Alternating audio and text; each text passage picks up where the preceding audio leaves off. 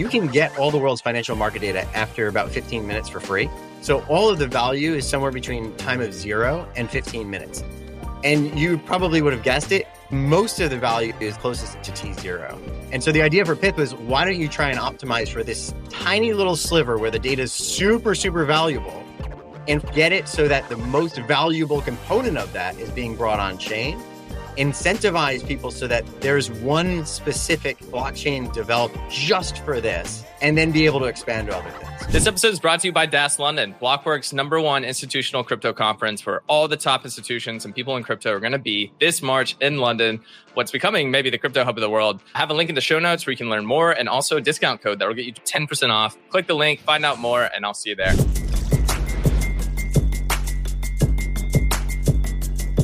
Everybody. Welcome to another episode of Lightspeed. Today, we're joined by Mike Cahill, who is the CEO of Douro Labs and a contributor to Pyth. Mike, welcome to the show. Thanks, Garrett. Excited to be here. Yeah, I'm pumped to have you on. It's kind of a wild day today. Today is February 6th, and we'll get into later why it's a bit wild. But today on this podcast, we're going to talk about Pyth, which Pyth is, if you don't know, one, you're probably living under a rock. Second, it's the leading Oracle provider in crypto. I think a lot of people just don't know that Oracles are the linchpin of crypto in some ways. And I want to get into that today. But I think a really good place to start is just talk about like why is data valuable? Yeah, there's there's going to be a point in the future I think where we look back at people giving away their data on the internet the way that they looked at indigenous populations giving away the gold when Europeans discovered it. So back in the beginning dawn of the internet, people didn't really value data, and at different points in time, that value realization has struck like a light bulb to different um, different people.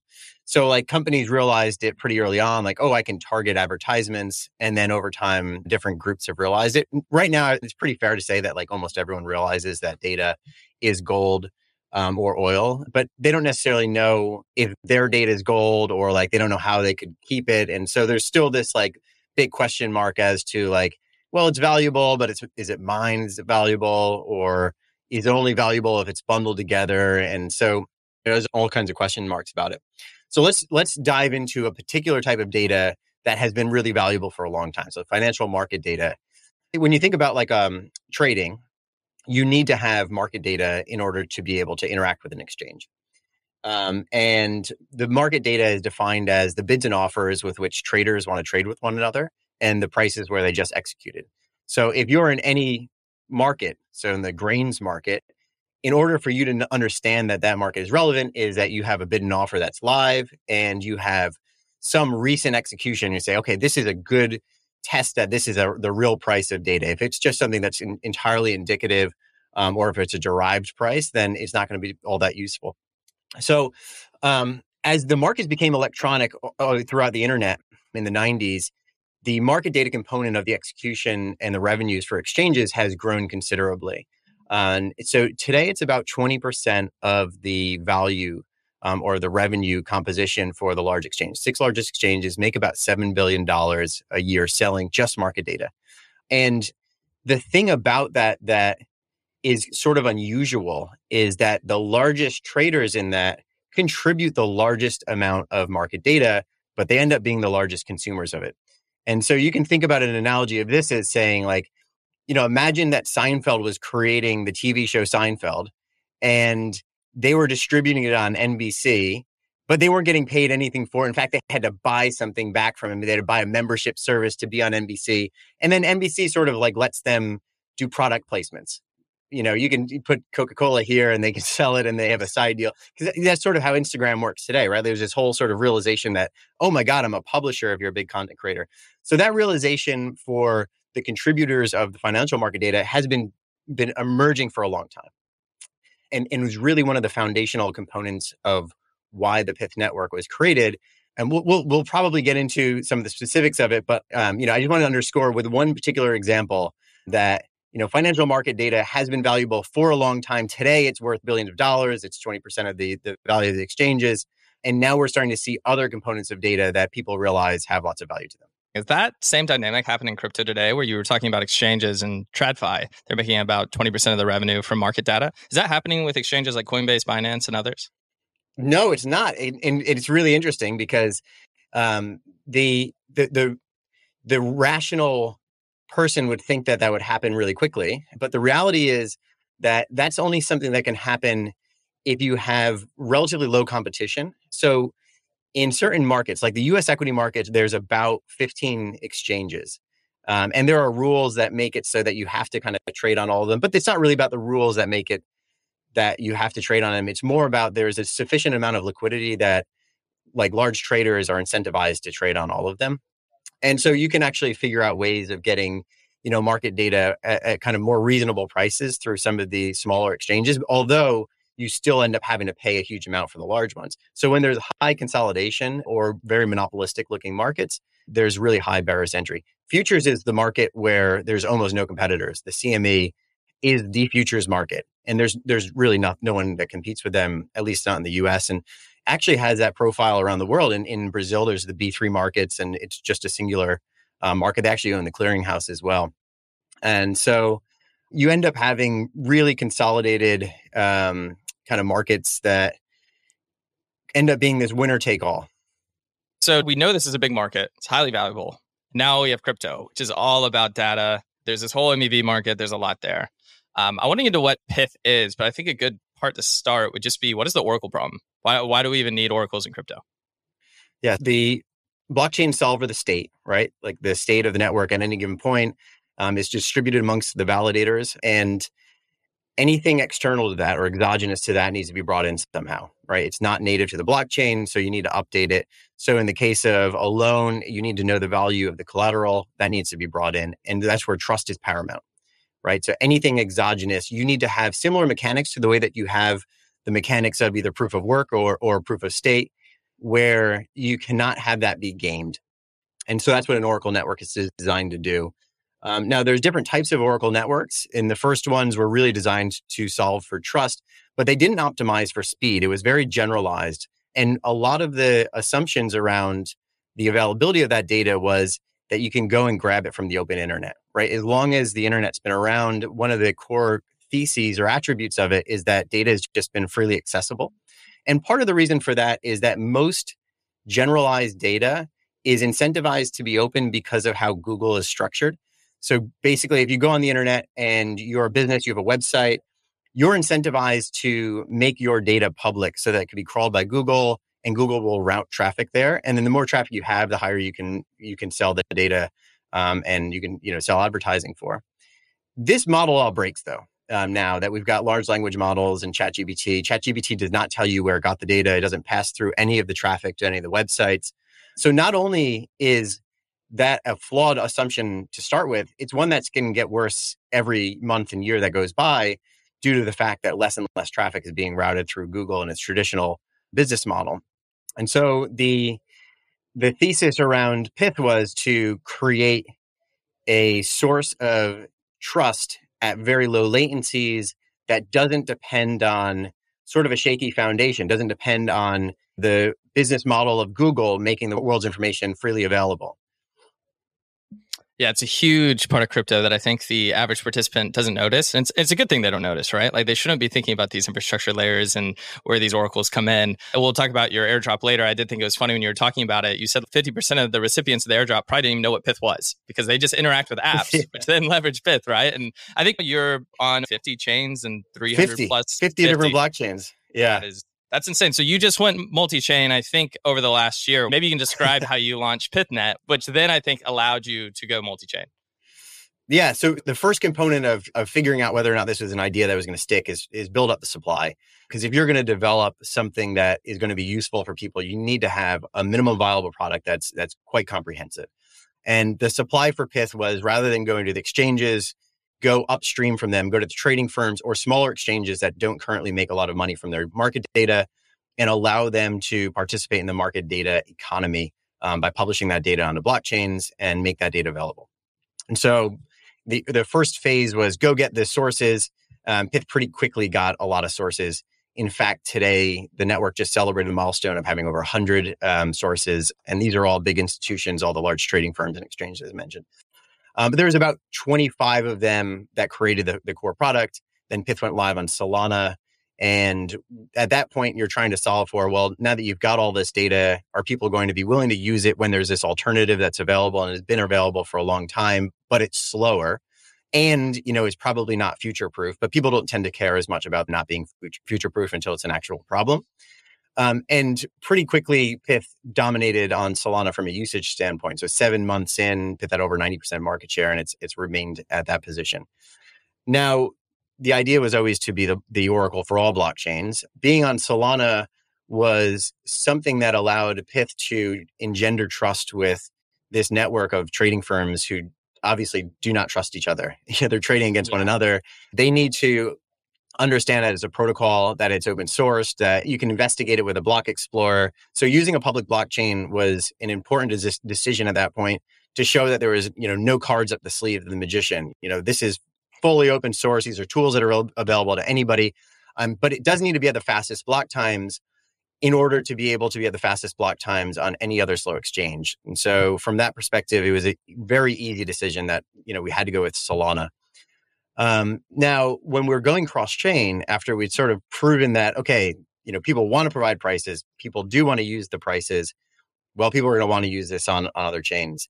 This was at a time where two things were happening. Number one, Solana was becoming really popular. And number two, for things other than what we're planned for. So um, Solana was becoming popular initially because it was allowing high throughput DeFi, but then without my expectations, it became really popular for NFTs. And during the mints, it was the worst environment to be able to be publishing something that was um, taking up 50% of the block space because everyone was using spam bots to try and, you know, win the mints. And it was just a really, really difficult in- environment. Was this like 2021, Mike, like around the summer there? like early, end of 21, early 22, when things started really becoming more of an issue because you started to have some of the downtime. And it's tough when you have it once and you say, you know what, we trust the, you know, the core team around Solana. It's going to get better. We're very early. This is a great problem, right? If if you've got a couple hundred thousand people who are, who are actually doing stuff on DeFi, but then you from time to time get a million wallets who are trying to do something all at once, that's great that's great for the you know the evolution of our industry but it's not mm. great if you're dependent upon it so we had this sort of this is really exciting but it's also incredibly scary and the first time you know we are like well we fully trust solana and then the fifth time was okay we certainly trust that solana is going to fix these problems but when and we have an issue now where it needs to go cross chain so pith actually created the first svm pythnet where the Solana code was forked. There were some modifications that were made. So you don't have the, you know, for instance, the gas token. It only allows for the Pyth application to run. It gets validated by the publishers. So you have the same kind of decentralization characteristics that you have on Solana mainnet. And it was plugged into Wormhole and gave Pyth the ability to now connect to the rest of the universe. And so that's where things got super interesting. So I'd say the start of 2023, Pyth was effectively on Solana. By the end, it's on 50 blockchains, and the journey was just a crazy, crazy sprint to many different blockchains, hundreds of applications, you know, millions of transactions per day going to other chains. And it's just been a wild, wild ride. Yeah, it's insane to see the, the shipping that's come out of Pyth. curious, when you do all these integrations with these apps, do you have to do anything on the Pyth side or the apps onboard themselves? So Pyth is permissionless. And so if you want to use Pyth prices, you actually can just use them. And that's a unique characteristic that, um, you know, we at Douro and the teams that are building on Pyth fully believe in. We think that it's necessary for infrastructure to be accessible to everyone. We don't want to have a contact sales to, you know, use Pyth anywhere. That's a that's a broken business model to us. That that means that you don't get to um, appreciate the economics that are built into blockchains. And so you're basically trying to retrofit like a Web 2 services business on the blockchain. And so that's like the antithesis of, of what we would want. So it's entirely permissionless. The economic model is built into the protocol itself. Um, Pyth has a pull mechanism where prices, which are all generated on PythNet, are not effectively useful on other chains yet, right? So PythNet is only running the singular application Pyth.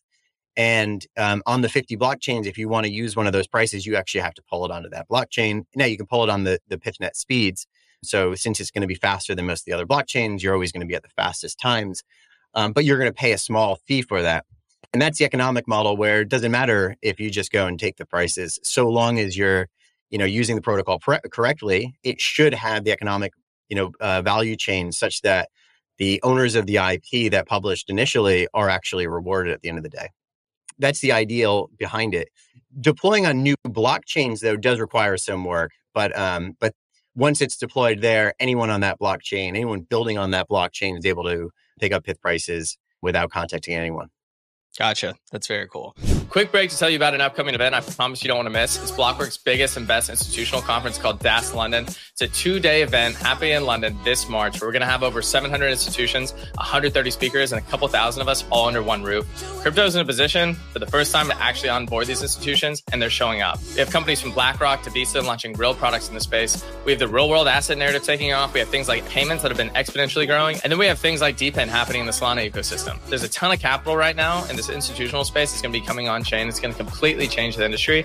Whether you are an institution or you're a retail user or you just want to learn more about what's going on in the space, this conference is for you. You're going to be able to meet some of the best and smartest people in the space. The speaker lineup's absolutely incredible, and you'll get to hang out with me. But the best part is you actually get 10% off your ticket if you use Lightspeed 10 when checking out. I put a link in the show notes. Um, I recommend buying this today because one, you'll forget about it. Two, these ticket prices go up every single month. So, anyways, I hope to see you there. Now, let's get back to the show. I want to double down on the publishers themselves, who are also the validators, it sounds like, of PythNet.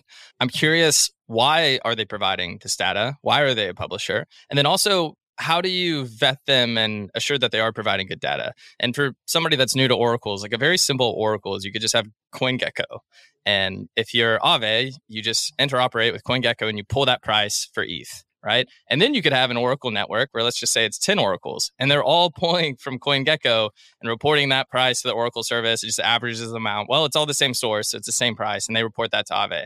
But that's not actually redundant at all, right? It's pulling from one source. So how do you ensure that you have these different data providers that one, it's just not all of them pulling from some source like CoinGecko and why are they providing it in the first place? The um, why are they providing it goes back to the economic value um, chain that I kind of described in the beginning. So there's $7 billion of revenue that's captured in financial market data. And none of that is being captured by trading firms who end up creating the most. You know, this is your classic dilemma of the creator economy, um, where the largest YouTuber is getting paid nothing in this scenario. And so you have all these trading firms who effectively have this found resource, this found oil that to them is, is a commodity that's collecting dust that are now for the first time able to try um, generate a yield on it. And so that's really the the core thesis that excites all of these publishers. You know, there's something that they've never used before. They know there's value to it. This is a protocol that allows them to um, to generate the value from it. Having each one of them be independent from one another is incredibly important as well. So, um, if you're relying on a singular source, but you've got many other sources reporting it, which is the kind of the traditional version one of Oracle's um, model. It gives you the illusion that there's redundancy, but then as soon as you have the the um, CoinGecko price go down or Coin Market Cap, which actually did go down, I think two years ago, you had a bunch of problems with those gener- first generation oracles. Um, you create these halls of mirrors right? So if you go on to certain like Oracle websites, you'll say, here are our, our Oracle publishers. And they're no name companies, and there's like hundreds of them or, or dozens of them at least. But they're basically automation firms and they're running like a staking service and they just run a specific software that was given to them and it's pointing to a specific website.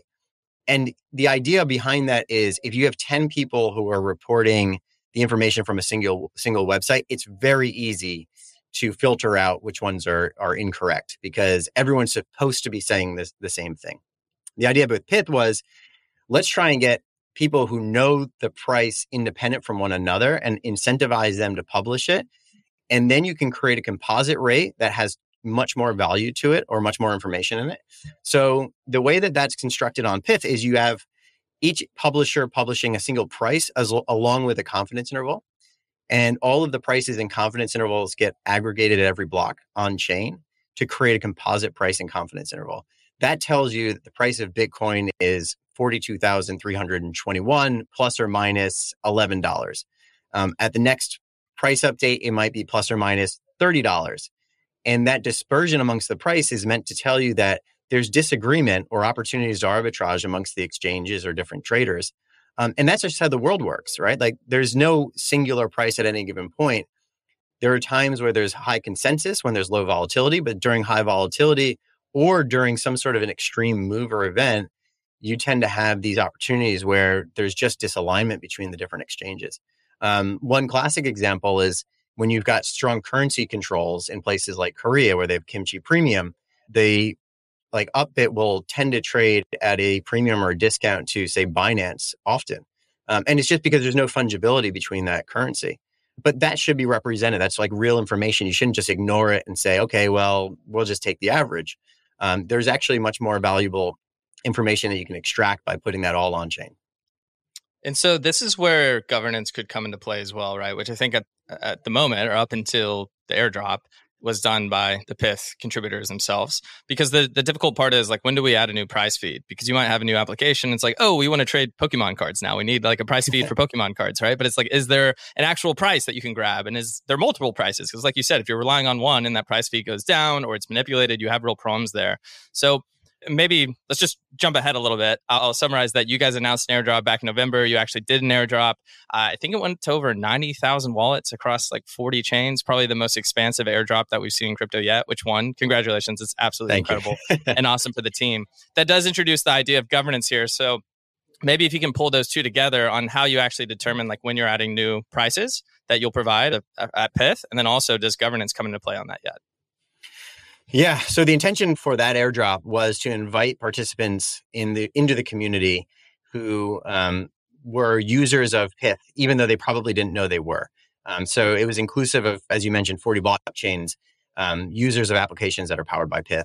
The idea there is, um, you know, this is a decentralized piece of infrastructure. It can enable more versions of the applications that these people are using. You know, they should want to have a say it's a, little bit like having a say in NVIDIA if you're like a phone user. Um, you know, maybe you want your chip to be a little bit faster, or maybe you want it to be able to empower certain um, other applications that you'd like to see in the future.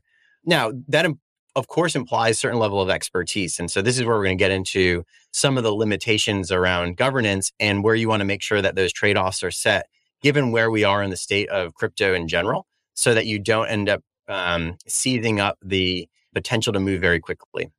So the airdrop was claimed by over 50,000 wallets. And um, today there are 150,000 wallets staked in the protocol. So um, that, that's a huge result. Yeah. Um, and, you know, it just shows that there's tremendous amounts of appetites to stake, to participate in governance, and to, you know, understand that this infrastructure is so necessary among so many different people. Like 150,000 to maybe somebody who's used to Web 2 numbers may not sound like a lot. Um, but just to give you some perspective on that, on Aave, there's about 15,000 wallets that are staked. Um, on GMX, I think there's 30,000. On Synthetix, there's 40,000. On Solana, there's 225. So like 150 for a protocol that just did an airdrop like two months ago is is is pretty pretty big. Um, and that you know that's I think partially just from the fact that it's so foundation foundational to so many people. They, you know, they were able to understand like, okay, cool, this is something that other applications are going to need. And so I want to, you know, have at least a look at how this is going to work. So phase one of governance, we actually have the vote is going live today. There's a proposal that was pushed pushed forward, um, is on the Constitution. Constitution is a representative governance where there's two primary councils. There's a Pythian Council, um, and then there's a pricing council. And having representative governance like this. Synthetix has done this. Um, Arbitrum and Optimism have done something similar as well. Give the ability to operate quickly. And so if you end up doing everything in a one token, one vote, it very quickly becomes a plutocracy. Um, and also, it just doesn't move very quickly, right? Look how fast Aave moves. It's it's it doesn't need to move quickly because everyone's sort of comfortable with you know the primary um, functions of it. But if it wanted to, or if people wanted it to to be much more dynamic, it would it would have a tough time given its current governance structure. So this allows core contributors from this wide ecosystem of users, so publishers, of applications that are using prices, of some of the development teams that are contributing, to be able to move quickly get new prices in all the time, run conformance testing on new publishers.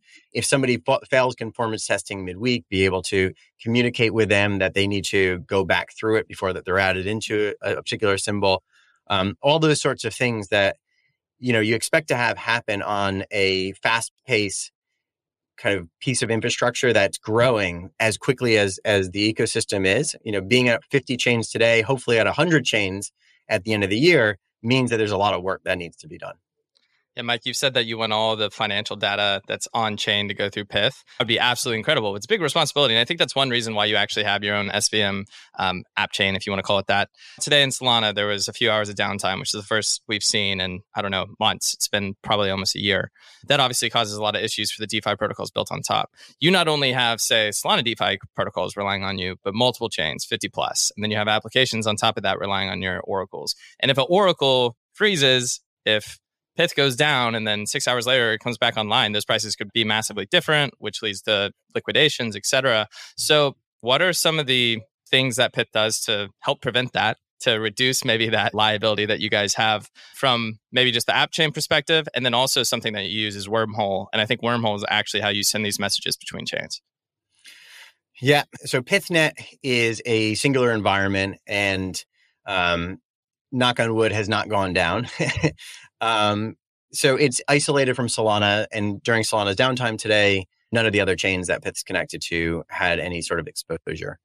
Um, that has been the you know the kind of the one of the core theses around why it was built is it needed to be in an exclusive environment so that it could be troubleshot without having to be bundled together with other applications. It's such a big piece of infrastructure. It's so widely used cross chain um, it's really important that it has its own blockchain and its own set of dedicated validators and, and kind of contributors.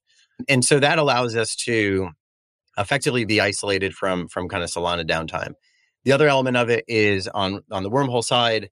Um, so Pyth uses a version of wormhole where it's just on the message passing, so it's not on a full wormhole deployment um, where you've got like say token bridging. You know, wormhole does quite a bit of stuff, um, so it's a one way broadcast. It's actually not even a two way messaging. So it's a very light version of the uh, kind of the wormhole software and protocol.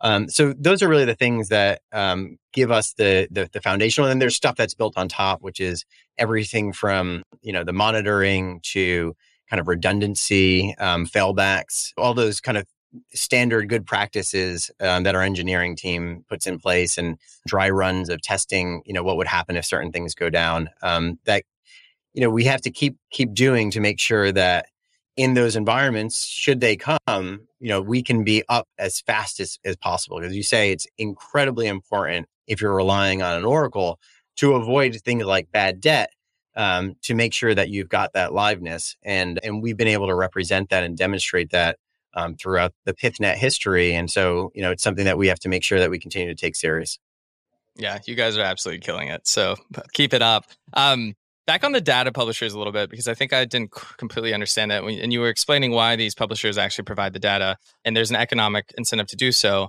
Do they get paid? Like, is there an inflationary reward that comes through these tokens that you now have, or is it all through transaction fees, or how does that work? There's an inflation reward um, that's been set in the um, in the white paper as 22% of the supply will go to the publishers. Um, how it ends up getting distributed will be up to the um, the governance to decide um, but that was earmarked in advance.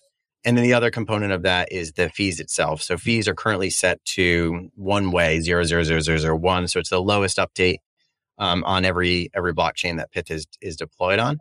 Um, and there's about four and a half million updates per day that are paying fees. So this is going to go to code governance as well to vote on. Um, now, the important thing to think about is where Pyth is in its or where both Pyth and the ecosystem are in, in their evolution and how much there is to grow. And so, what I would encourage governance to think about is making sure that Pyth is set up for long term growth and making sure that it is not trying to be too extractive with setting fees too high um, in an early early phase making sure that we're empowering this as an as an ecosystem and architecture in ways that other technological breakthroughs have done as well, right? So if what we're trying to do is build a financial system that can be profitable at fractions of the cost of the existing financial system, it always happens at the consequence of having many more people be opted into the system, right? The US has got a great financial system, but that's only, you know, 350 million people. There are, you know, billions of people outside the US system that are going to be able to hopefully be opted into tier one um, like investment opportunities in tier one kind of savings plans, insurances, all the stuff that got us excited about building in, in this crypto ecosystem. Um, and those are huge opportunities for us to be able to overcome and reasons why we can expect to have things done at fractions of the cost of what they were done at, you know, historically. Hmm. Doubling down on the incentives point. So, making an analogy with LSTs or liquid staking tokens, uh, you have Lido and Rocket Pool, which are two of the large providers in the Ethereum ecosystem. They have really two different models. In Rocket Pool, you actually have to put up a deposit if you're going to be one of the validators, which is like economic security of some sort. It's kind of like security deposit if you're renting a house. Whereas with Lido, that doesn't happen. Like all the stake is delegated, but it all comes down to reputation, right? Like as a protocol, they're selecting validators that they know run the proper machines, also have a high reputation, and there's an economic incentive because if you get cut off from the protocol, you're not going to get any of those future cash flows. How does Pyth think about this? Because I'm assuming a lot of these publishers, it sounds like they are traders, right? So if they could, you know, get away with it, they would love to manipulate prices to help them, you know, get a higher profit. But obviously, Pyth is trying to make sure that that doesn't happen. So, how do you think about that? Yeah. Um, so w- when I think about what Pyth's mission is, it's you know Pyth is trying to solve for truth at t zero, um, and so you know it's impossible to be the truth at t zero. So you're so sort of always approaching this um, kind of asymptotically. Um, right now, I give Pyth about a six out of ten, um, and the reasons why it's that high, which also I think is higher than any other um, any other protocol that's attempting to do anything close to this. Um, I think Pyth is by far the you know the best, but it's still at only a six. And the reason for that is you've got these kind of institutions who are all all disclosed. You can go on the website and see who's publishing, um, and that gives you an idea on how to sort of risk weight that group, right? So you can see which trading firms are there, exchanges, um, and you can determine like, okay, based on this pool, I'm going to pick the lowest common denominator and assume that they're going to be everywhere. You know, what is this going to look like? And each one of these publishers obviously is publishing a, a price and a confidence interval. So that gives the aggregate the ability to um, weed out outliers a little bit better. Um, it does a computational um, weighted median um, which is a little bit more accurate than just picking, say, an, an, average. And then it creates this Laplace distribution to determine what the confidence interval of the aggregate is going to be. That gives you a whole lot more information based on the distribution of inputs that you've gotten. So, you know, that's that's that's pretty good as well. Um, and then the other element of it is the fact that there there's a minimum number of, of publishers for each symbol. And so if you don't have that minimum number met, you're not going to create an aggregate. Um, so the average minimums, I think, somewhere between five and 10. And so you've got this like up to 100 publishers. There's 64 that can be on any on, on any single price. So it's very easy to go on the website or to go on the blockchain and say, okay, well, how many publishers are in this symbol? And then that will give you an idea of what it would take to make that be a bad price, right? So if there's 20, okay, let's just say that um, forget about some of the um, the control mechanisms in place. The bad price needs to come at like 11 bad publishers, and um, and it would be very obvious. Like the other element of people's misunderstanding around things like why did LIBOR have bad pricing is that LIBOR had had um, this opportunity for collusion and for manipulation because there was no way to check it. Like LIBOR was being created out of thin air and it was the source. Whereas what Pyth is doing is actually creating something that is infinitely checkable after any sort of time, right? It's just trying to be the fastest to do it. But you can wait one minute and, and find out very quickly if Pyth was lying or like the Pyth price was wrong or wasn't wrong. So it's almost impossible to hide a manipulation on Pyth. Like it's going to become the most obvious thing. And then when you look at it, you say, okay, well, who are the 11, you know, contributors that manipulated it and what did they do with that manipulation? And then it's all on chain, right? Because the only the only protocols that are actually using Pyth are going to be on chain. And then you're going to say, okay, there was a big liquidation event that happened. And you know, this person won the liquidation reward. Okay, well, what did they do with that reward? So it's pretty far fetched to be able to take all this. But again, that gives us a six out of 10. So how do you improve from a six? Well, then you start to add things like staking. And so I think that's a really important component of this that I would heavily advocate for. Um, so I love the idea of things like micro slashing, where each of the publishers have to post some stake and if they are like um let's say they're blatantly latent and like one thing would be like a free rider problem right? Like if you reduced the quality right now you know you've got pretty high quality to become a publisher within the network but let's say that you reduced it a little bit and you say you know what, maybe there's some people out there that have great data. Um, one thing you could do is if you wanted to try and manipulate the system you say all right well i'm going to go take the pyth price and replay it back to it and um, you know earn some rewards on that so you can check for that and say, okay, let's say that you have got some delay function on like the output of the pyth price or just one of the publishers, you're going to be penalized for that. And what would be cool is if you have this stake and then these like penalties come in the form of like micro slashing, and then you fall below the required stake and you go back into an auto conformance mode. And so you actually make it so that it's never profitable for someone to be like a bad publisher. And likewise, if you have like the most predictive of the publishers get the highest percentage of rewards. So if you can see at like some decay fu- or some delay function, who is going to be the most predictive, um, as opposed to have it be stake weighted or anything like that. You just say, okay, you're the most accurate, and so we're going to give you the highest percentage of whatever the reward block is. Um, you end up creating these great incentives where like the best predictive contributors get the most and the ones who can try and come in and manipulate the system get the worst so stuff like that i think is is really cool and and and we'll be able to hopefully bring us up from a six to a higher number. Love that. And I love the honest assessment with, with the six, which I actually think is pretty solid right now. Like we're, we're so early. So that's amazing. And I, and I love how yeah. you're thinking through this.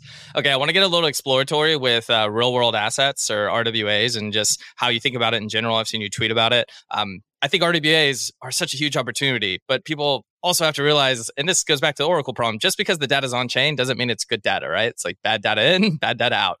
And at this old startup that I worked with, we were providing loans through this software that these silos would use for traders where they'd store their grain. Okay. So, like if you're a trader, you'd bring in your grain, they type into the system. That system was our software, and we could see where your grain was and who owned it. Those were third parties typing in that data. So, we could almost trust them. It's not the trader themselves saying, I delivered 100 tons because they could be lying. It could only be 10 tons. So, what we would do is we provide these traders and farmers loans, but we'd have to get that money from the bank. Now, how do we get that money from the bank? Well, I would take the data out of our system, right, which was already typed in by a third party. Then I would look at it, and the banks didn't want to see that. They wanted to see it in an Excel sheet. So then I would get that data, I would type it manually into an Excel sheet, send it over to the bank, and the bank would then loan based on that data in Excel sheet. So, like, what could crypto do? What could cryptography do? Somehow, let's get out of Excel sheets because that level of trust is, I, I, couldn't believe it. I was like, this is so dumb. So, I yeah. want to know, like, how do you think about RWAs? Where's Pyth going there? And is there anything you think you would ever do with like IoT sensors? Because that's something we were exploring. For example, like, can you prove, like, if you have a silo and you have 100 tons, could a sensor prove that's there? Is that something that you guys even look at, or how do you think about RWAs? Right. So there's like the near future, and then there's like the kind of um, more distant future. So let's just talk Definitely. first about like the near future. So right now, Pyth is optimized for price discovery for very liquid assets that are traded somewhere else in the world. And I think that you end up getting a whole lot of opportunities within just these this category of stuff um, in the short term. So we've got 400 symbols today on, on Pyth. We should have over a thousand by the end of this year, but like they'll fall into similar sort of categories. There's crypto, there's equities, there's interest rates, there's commodities and metals. Um, and anything that you want to build as sort of a derivative of exposure to that, um, similar to the way like a Synthetix would like, you know, that that's all available today. Um, but let's push that a little bit further because you know that's what I think people refer to when they're thinking about RWAs. Yep. You know, the sci-fi vision, even before you get to the IoT sensors, is like, what, when am I going to be able to put my house on chain? Mm-hmm. Now, the reality of this ends up being around the price discovery and the derivatives of certain sets of assets that are based on certain benchmarks. So if you think about Pyth as creating all these super liquid benchmarks and putting them on chain, there's always a relationship between the benchmark price and some esoteric asset. I learned this when I first started. I was at Morgan Stanley and I was on the FX desk.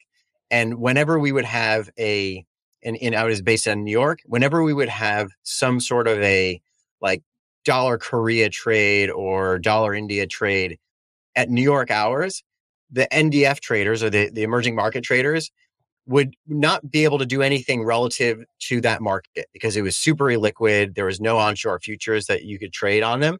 So they would just take a punt on like the general risk of the system. And so they would either buy or sell S&P futures because that's just saying, all right, right now, the best I can do is hedge for the macro. And then when that market opens up, figure out what whatever these idiosyncrasies are. So that just tells you like every trader is thinking about something as some sort of a benchmark derivative that you can base it down to in first principles.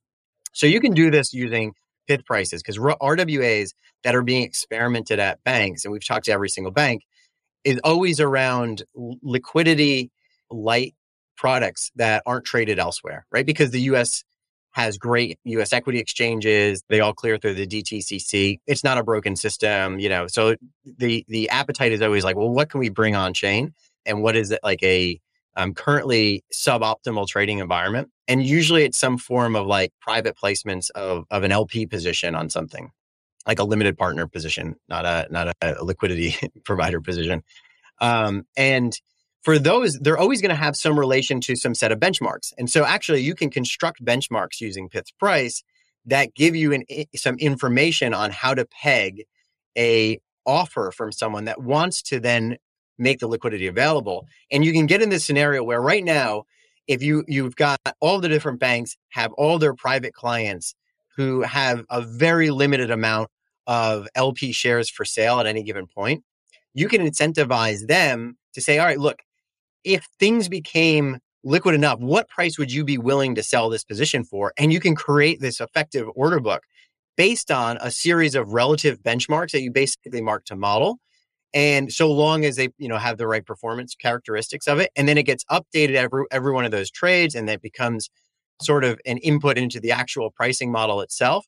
And I think that is like the closest that we have to bringing and solving a problem for a really illiquid market on chain using highly liquid instruments that are relatives to it. So I'll, I'll pause there, and then and then I'll tell you like the, the sort of the Star Trek's you know kind of sci-fi way. Yeah, I pushed you sci-fi really quickly, and I think the big thing is like we want more TVL depending on, you know, some people say TVL is useless. I don't think it is. we want more TVL in crypto. And the easiest way to do that is to bring assets that are off chain on chain and just try to add some efficiency, right? Something that's actually useful. So no, no, no. I think you you were really helpful there and that, that explained a lot. I don't know if you don't want to give your sci-fi case. If you don't want to give that, maybe just give, for example, where Pyth would be in like five years from now from where it is today. Like what would be different? What would you want to be offering? Yeah, so I think that the financial um, market data segment is definitely one that's going to continue, and I think it will be expansive. It'll start to include things like um, the per square foot of real estate, which get which ends up being a derivative that you can then price all the rest of these houses on um, in, a, in, a, in, an intelligent way that you're not doing today. Um, so I think that's somewhere that Pyth can innovate on. Um, and then I think that there's this trend which I described in the very beginning, which is why large language models have sort of reversed the course of the openness of the web to a certain extent, which will end up creating more and more private data sets, which will expand the likely um, types of information that will be available through something like Pyth or through Pyth. Right now, Pyth is optimized for financial market data because it's you know multi-billion dollar industry, and there's lots of people who want to monetize their market data. Um, stuff like weather currently has no like private value or very minimal private value. Um, it's currently all monetized on the internet via ads. Um, and same with like sports scores, there's like minimal value. It's you know it's not it's not nothing, but it's like probably sub a billion dollars for like the high speed um, uh, access to sports scores. Um, if that were to change because of LLMs, like the real time access to data like this, um, I think that those would become very likely categories of expansion for the Pyth network because owners of proprietary data are not able to make enough money from advertisements. They can then, you know, monetize that via Pyth the way that financial firms are monetizing their financial data. Yeah, it kind of reminded me of Hivemapper, who we've had on the show before. They they have all these cars going around. They're doing live mapping, and one of their key things is I almost call it latency. I'm not sure what they call it, but it's how often they refresh the map. But I believe they actually sell some of that data. I don't think this is quite sci-fi, but like an example would be if you wanted to know you know, back in the day, I think people actually invested in like Costco based on how many cars were in these stores. And if you had people going around actually mapping, and this is before you had drones and everything, and you could actually count those cars through these dash cams, for example, that could actually be valuable data. And that is a form of an oracle. And it's not something that Pyth would offer, but I do think there will probably be some niche Oracle services that pop up that maybe do have offerings like that. Absolutely. Yeah. I mean, there are lots of attributes to Pyth that look like DePIN, um, given the fact that it's coming directly from, you know, kind of the users or people that never were in the market before. Like those are one of the things that DePIN does. It's the people that have a Hivemapper cam on their ca- on, on their car, on their dash cam. Um, they never considered themselves to be in like the data business, but you know now they're they, they are, and collectively everyone is con- contributing to something that becomes a competitor to say like a Google or um, or other kind of uh, mapping services.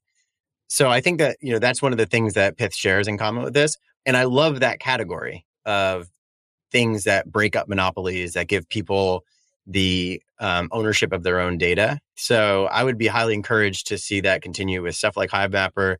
Um, I'd love to see some collaboration with Pyth in, in, in that sort of a data in the future, or just for the two to exist and you know have different types of data that they're contributing to the blockchains and um, making all kinds of things available.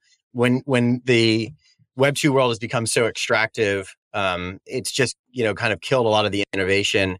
You want to make these things boring again. Like that's yeah. that's one of the ideas around Pyth is like make finance boring again, so that cool shit can be developed.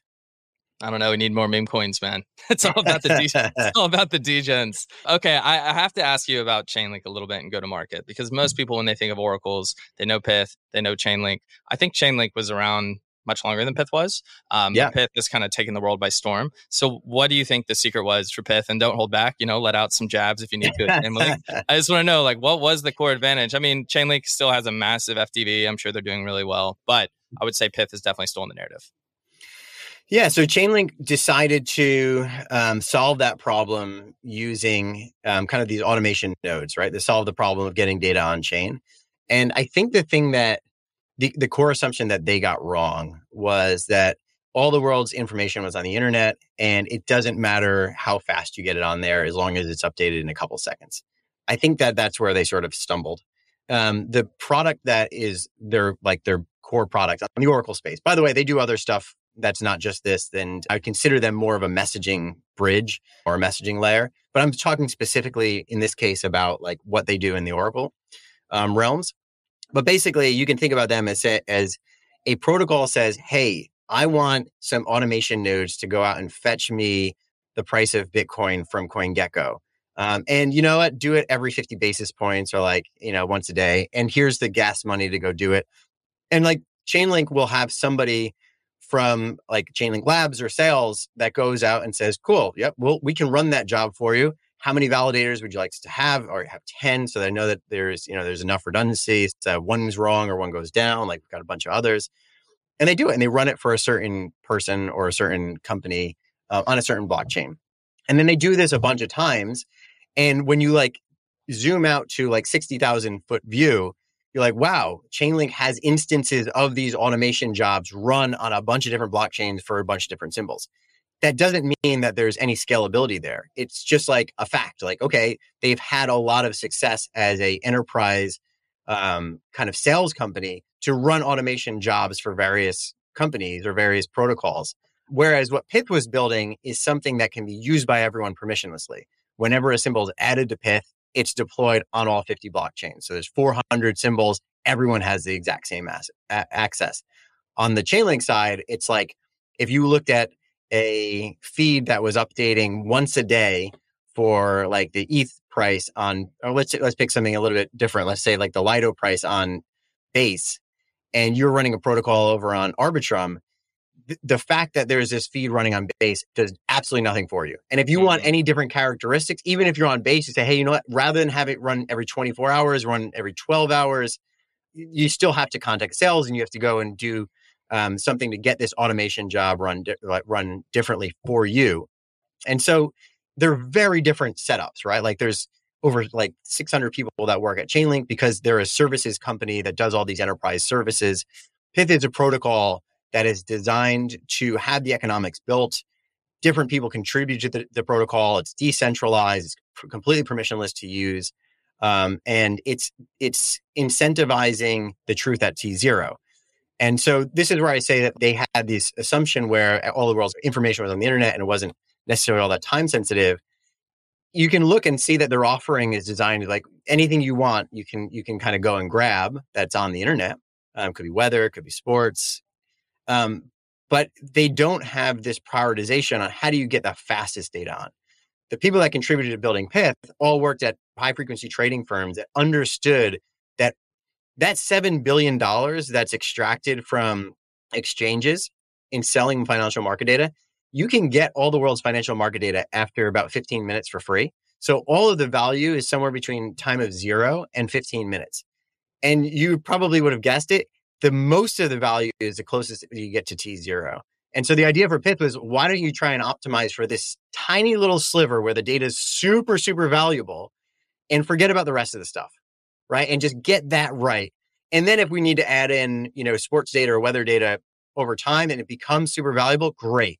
But focus on the most valuable data in the world today and get it so that the most valuable component of that is being brought on chain.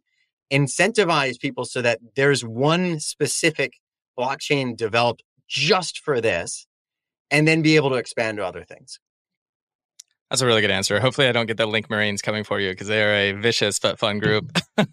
you will. It did remind me a tiny bit as well about uh, just to show the importance of latency of data in crypto. Crypto Twitter is a very big thing, and one reason for that is because there's constant updates. People, especially degens who are trading all the time, are looking for some alpha, right? Well, you can either see like today, even when we had the outage with Solana, all those updates were happening live on Twitter. Like that latency was so important versus there are articles coming out all the time, but those are slightly delayed because you're dealing with people that are doing tweets that they can make in five minutes versus something that takes like 40 minutes to write.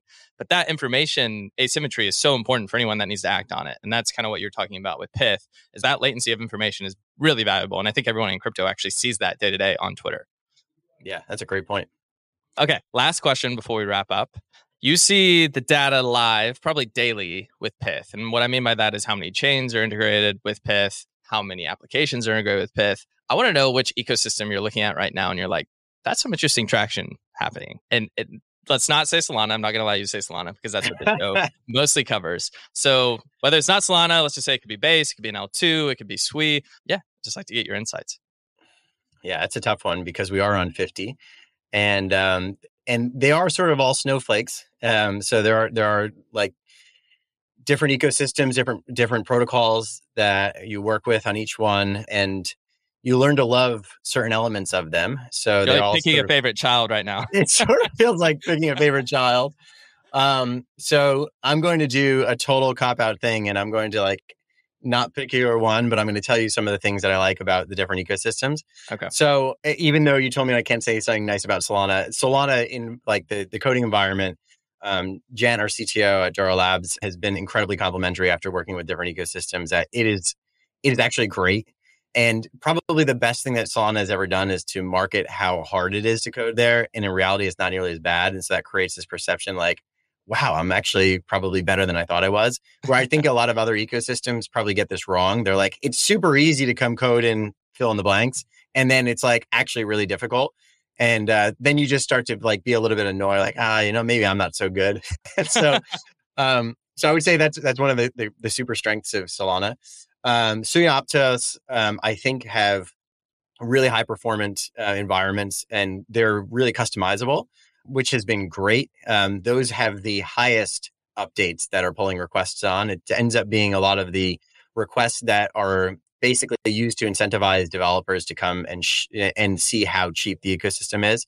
Um, it's really impressive. They the teams on on both of those, like the core development teams, are really good at shaving off time um, and being able to save compute. So I think that um, those are great. There, there, there's not tons of documentation yet because Move is written from the ground up. So, you know, that's sort of the, one of the trade offs. And then EVM has got all of the mind share for the most part on um, kind of the first generation. And it just ends up being a lot of people's entrance into development. So there's been a lot of stuff that's been exciting. Um, seeing the growth on L2s. Um, Pyth has not had a huge uh, penetration on ETH L1 yet because it's um, been optimized for high throughput chains, but on Optimism um, and Arbitrum, there's been you know a lot of cool development. Um, Monad is one that you know has similar DNA to some of the people at Pyth, where they're just hardcore systems engineers who know how to strip out a lot of the excess, similar to like the Firedancer team for for Solana. Um, and so I think that some of the stuff that they've done in terms of the design um, has really been incredible to make it really high performant. All right, that was a that was a good answer because you're gonna have a political, lot of you're political gonna, answer. you're gonna have a lot of people from di- different ecosystems be happy about it. Actually, I think that was really informative. So I'm glad to get your perspective on multiple environments. But uh, Mike, thanks so much for coming on today. I think uh, I think a lot of people actually know what Pyth is, even though it is on the infra layer. Whether that's because of the airdrop or because you're across so many different chains, that is very unique about you guys. But I think it's also one of the reasons why it's so exciting. And oracles in general are a linchpin of crypto, especially for, for anyone that believes that real world assets become more and more of a thing. So Mike, thanks for coming on and just keep killing it. Thanks so much, Garrett. I enjoyed it. Yep. We'll see you next time. All right. I've got a little ending note here. First, thank you so much for listening to the full episode. If you really liked it, hit subscribe. But secondly, make sure you sign up for DAS. This is Blockworks' biggest institutional conference happening in London in March. I've included a link in the show notes and also a discount code. You get 10% off. Make sure to use Lightspeed 10 when you sign up. All right. I'll see you there and I'll see you next time on Lightspeed.